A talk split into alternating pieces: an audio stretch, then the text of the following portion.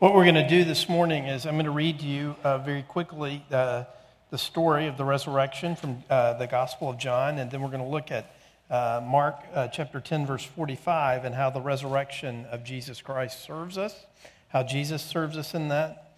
One of the things that I think every Sunday, but particularly on Easter Sunday, you may not know this, but there is a parking lot here at West End for the pastoral staff on Sunday mornings. It's reserved parking. It's in the loading dock back here in the back. So all the pastors park back here in front of the dumpster. And that's because we're hoping that they'll mistake one of our cars for the dumpster and haul it away. That'd be awesome, actually. But I get here first every Sunday early on Sunday morning, and I walk from back there up through the little garden out here over to the entrance and into the door. And particularly at Easter, when I park the car and get out, I think every Easter Sunday, like, was it like this? Was it the birds were singing? Was it a cloudy day? Was it a day with no clouds? Was it what was it like? And I often think, as I come up the sidewalk, I wonder. This is weird, and you can forgive me for this, but sometimes I walk up the sidewalk and I think, what if I turn the corner here and Jesus is standing there? Right? Interesting thing to think about, because after all, he is alive. And it was, as Heather reminded us today, something utterly unexpected. So hear these words from John chapter 20.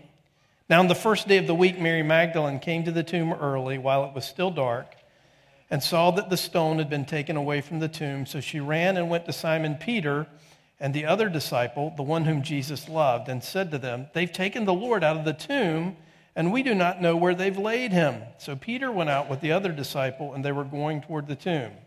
Both of them were running together, but the other disciple outran Peter and reached the tomb first.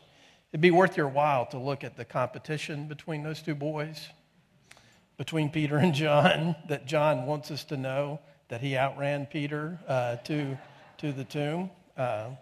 Sounds like people I know, right? And stooping to look in, he saw the linen cloths lying there, but he did not go in. Then Simon Peter came, following him, and went into the tomb.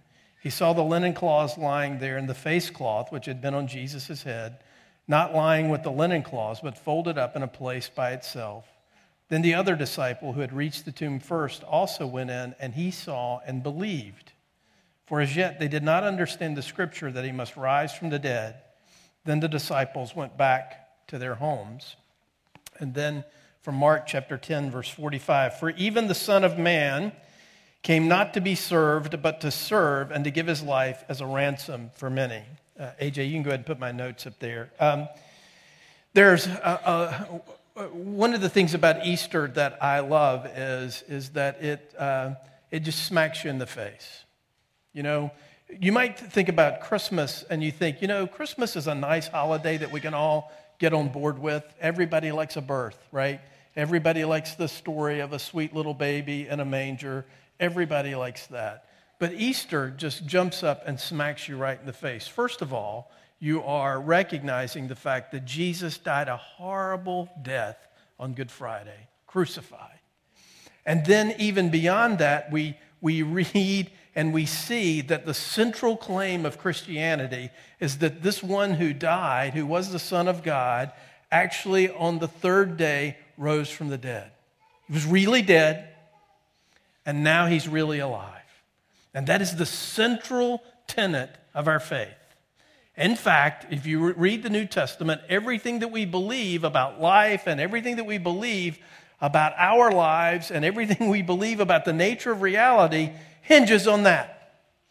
Jesus was dead, and now he is alive forevermore.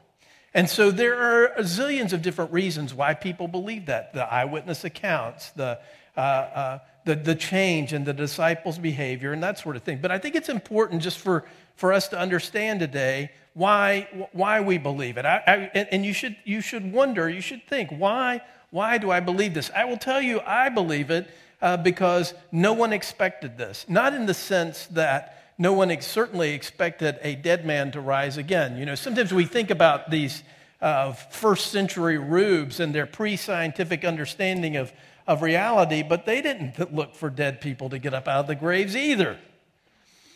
But there was no thought anywhere that rising from the dead in a bodily form was something that would happen, or that was something that was even a good idea.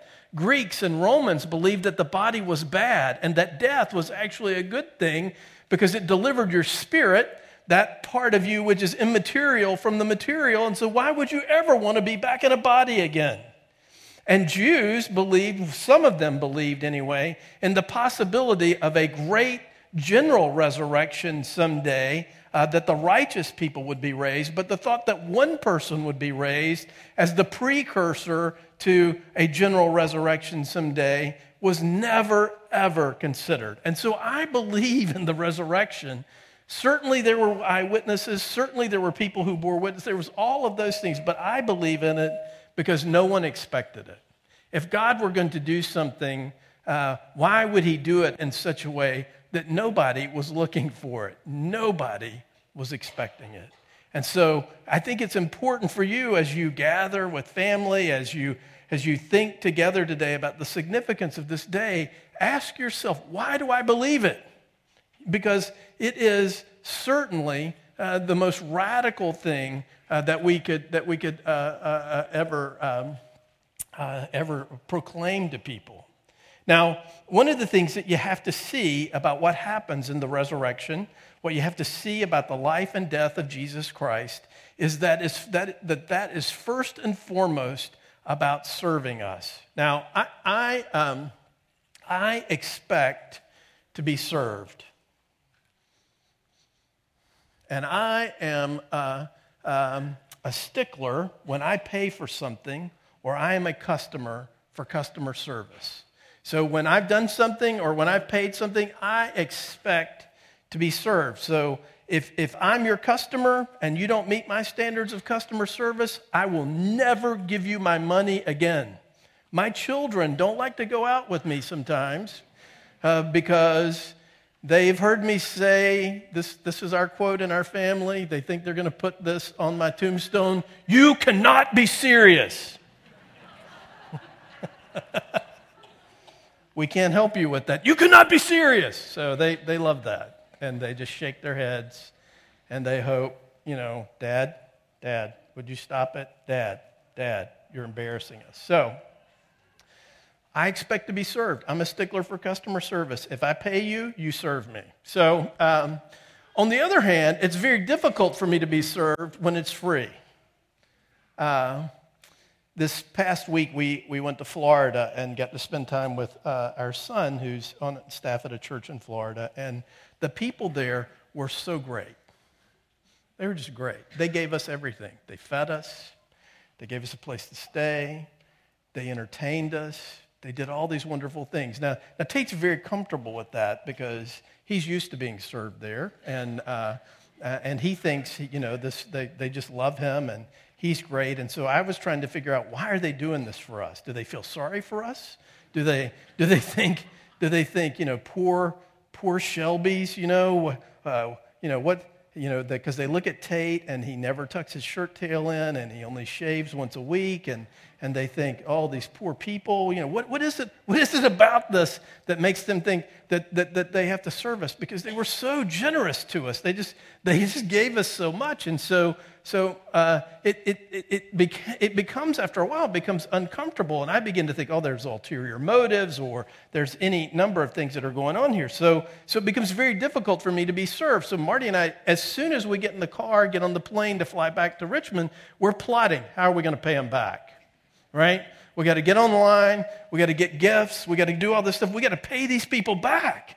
I mean, you know, they must expect something because they were so great to us. We got to pay them back. Plus, I'm not going to be beholden to anyone. I'm not going to owe anybody anything. And just because you're nice to me, I can out-nice you, right?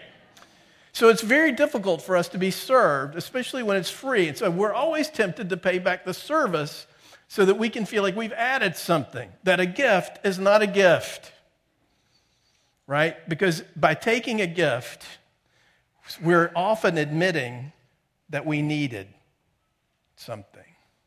Because in some way, we like to think that we've bought or earned what we have, and so we think, will the giver think less of me if I do not or I cannot reciprocate, if I can't give back in some way?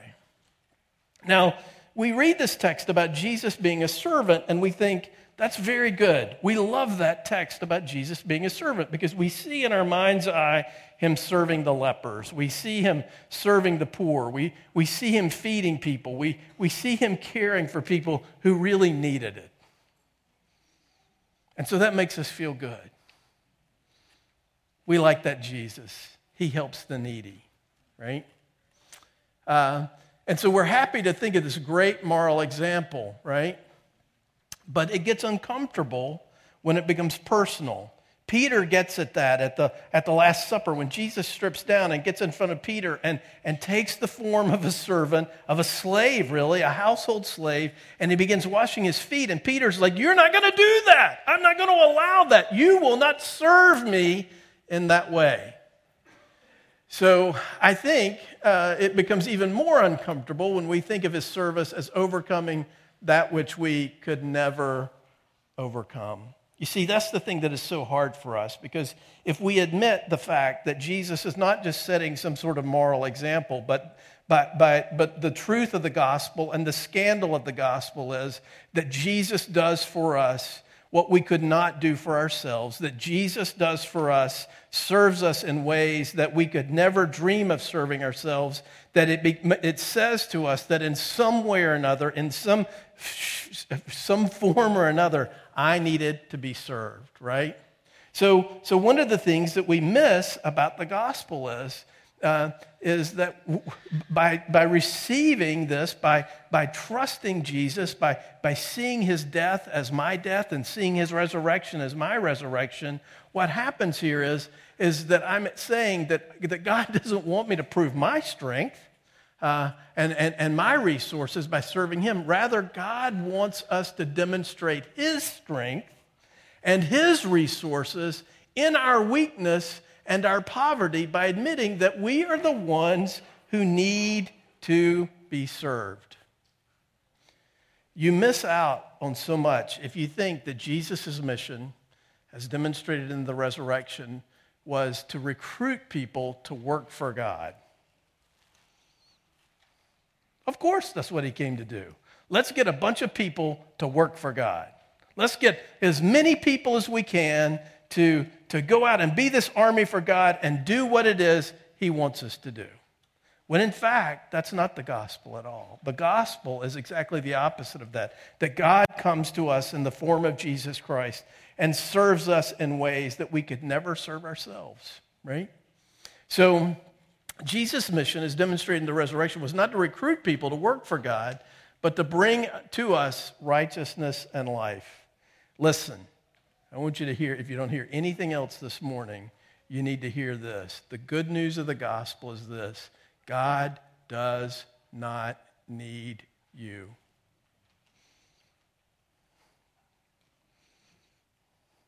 He doesn't need you. He doesn't serve you because he needs you.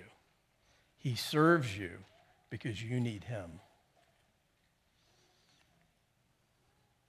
Jesus came and lived and died and rose again to meet your needs. And really, the biggest question for us today is, what are our biggest needs?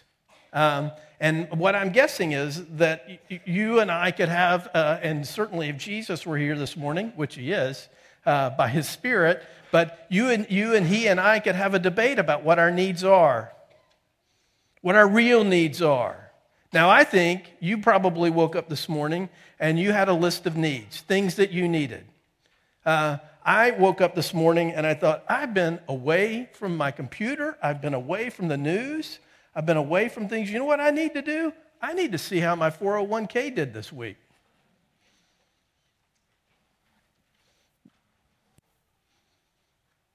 That's what I needed to do.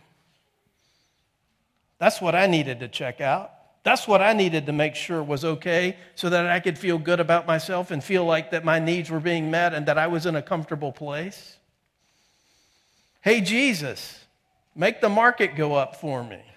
Hey, Jesus, fix this health problem. I'm down in my back a little bit. Hey, Jesus, would you get me a better marriage? Hey, Jesus, would you get me a marriage at all? Hey, Jesus, would you get me a baby? Hey, Jesus, would you get me a better job? Nothing wrong with asking him to do those things. And in his kindness and in his goodness and in his gentleness and in his mercy and in his power, he often does. But the truth of the matter is, the real needs that we have are the two needs that he serves us with in his death and resurrection. So if you and I believe our biggest needs this morning are for good health or a good marriage or a good job or a child, then it's no wonder you feel kind of hollow and empty at Easter. And you look around and you see all these people who act like they're so happy. I mean, good night. I've never seen so many bow ties in the church. Right? There you go. Look over there. I'm seeing them everywhere. Bow ties. I would love to preach in a bow tie, but you know what they say about bow ties? I'll tell you later.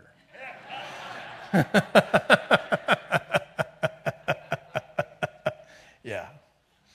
People might not take you as seriously in a bow tie, you know, because clowns wear bow ties. You ever notice that? Anyway, I love bow ties. I would wear one, but I'm afraid you wouldn't take me seriously.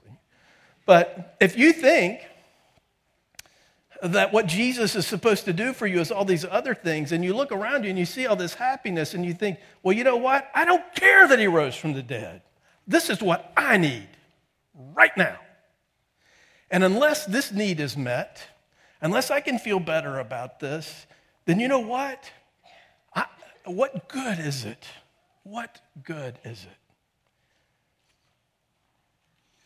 You see, the resurrection of Jesus serves us at the two most pressing needs that we have.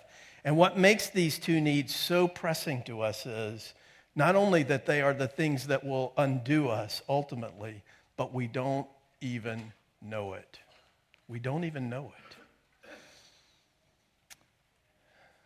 Most cancers that kill people, and by the way, in America, you know, you've always heard that heart disease is the leading killer in America. It still is.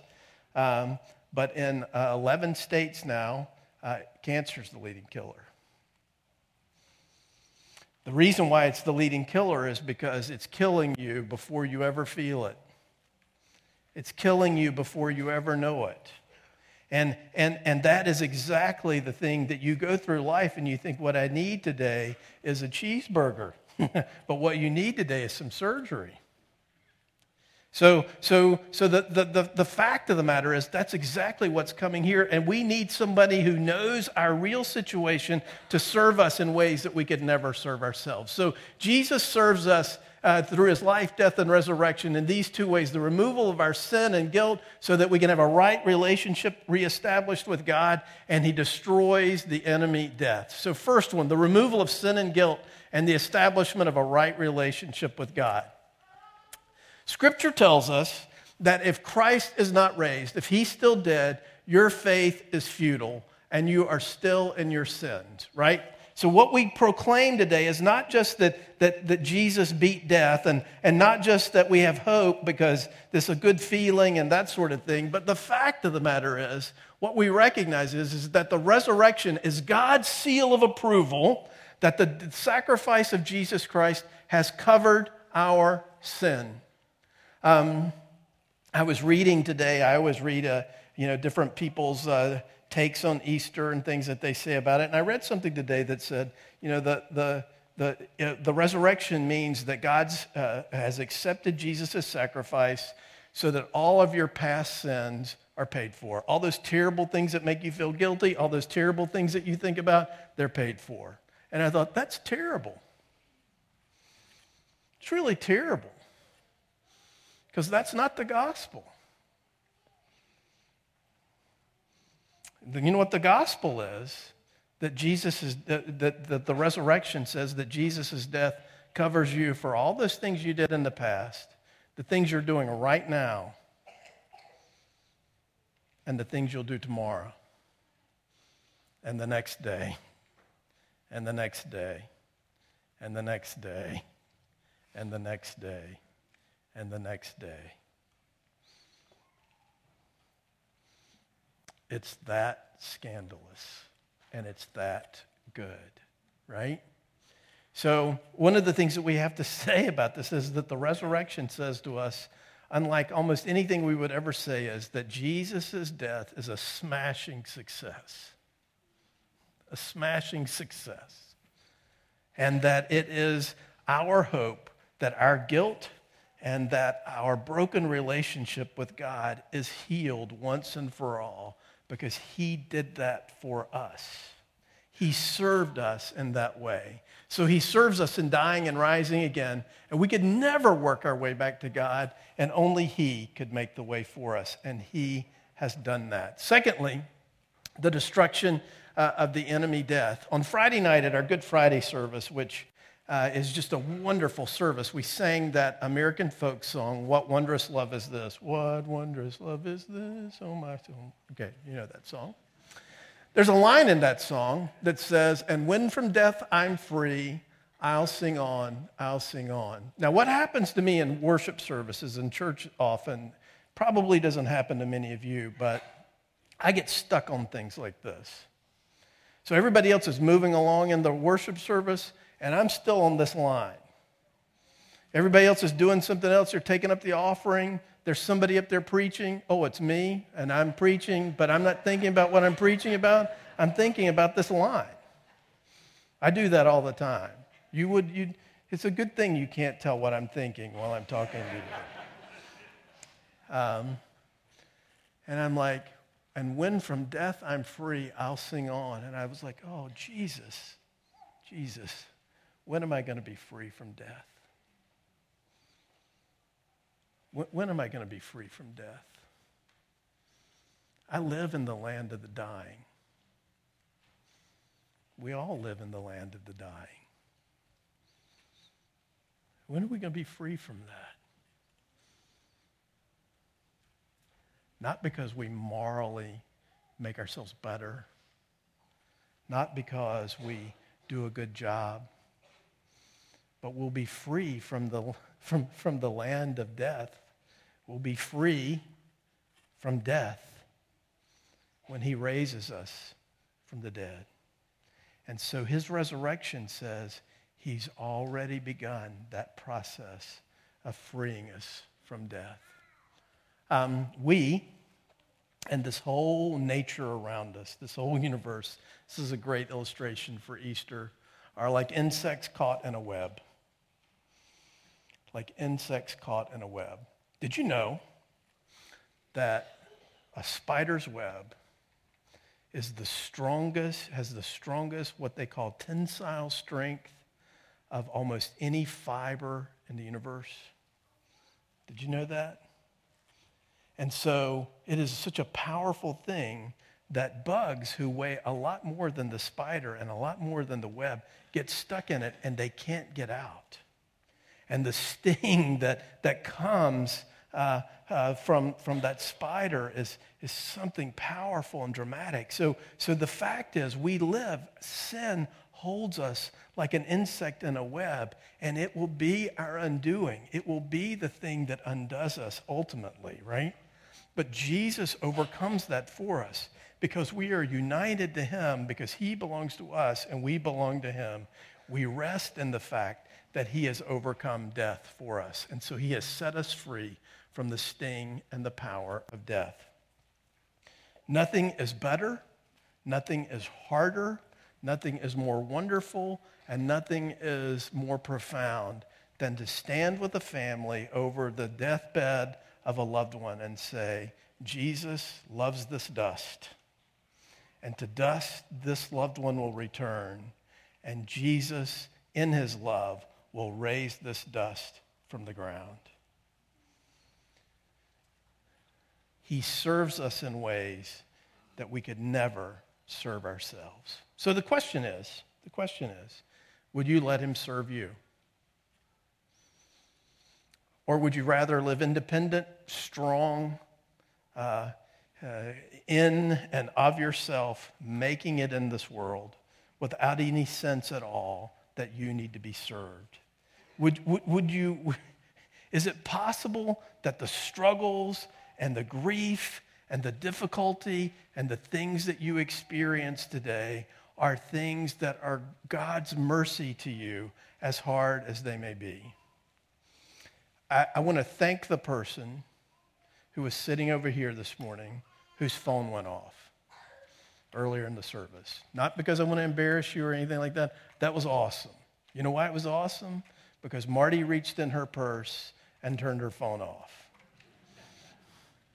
Because it's one thing if your phone goes off. It's another thing if the pastor's wife's phone goes off in the middle of church, right? Because you're probably terribly embarrassed, and you're probably even more terribly embarrassed now that I'm thanking you in front of the church for doing that. As hard and as embarrassing as that is, it served a purpose. God used that. Saves me and her a tremendous amount of embarrassment. So we are grateful for your embarrassment.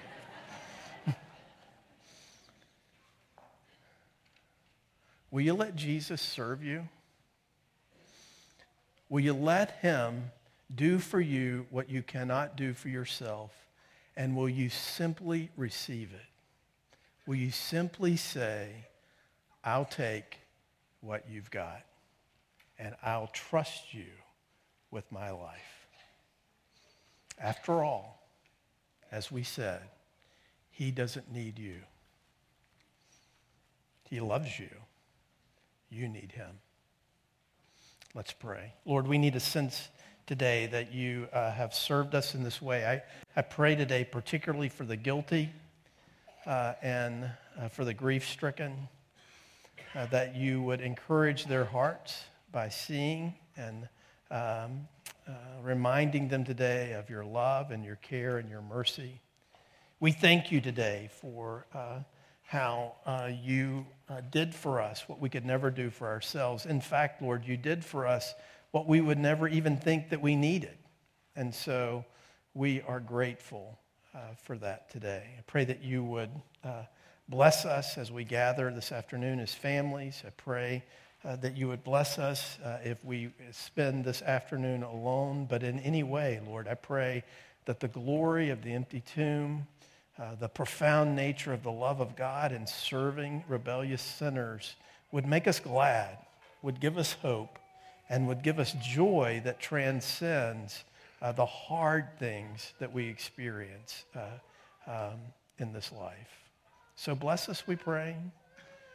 The Spirit that raised you from the dead, pour him out upon us and give us clarity today on the truth of your love and your power for us.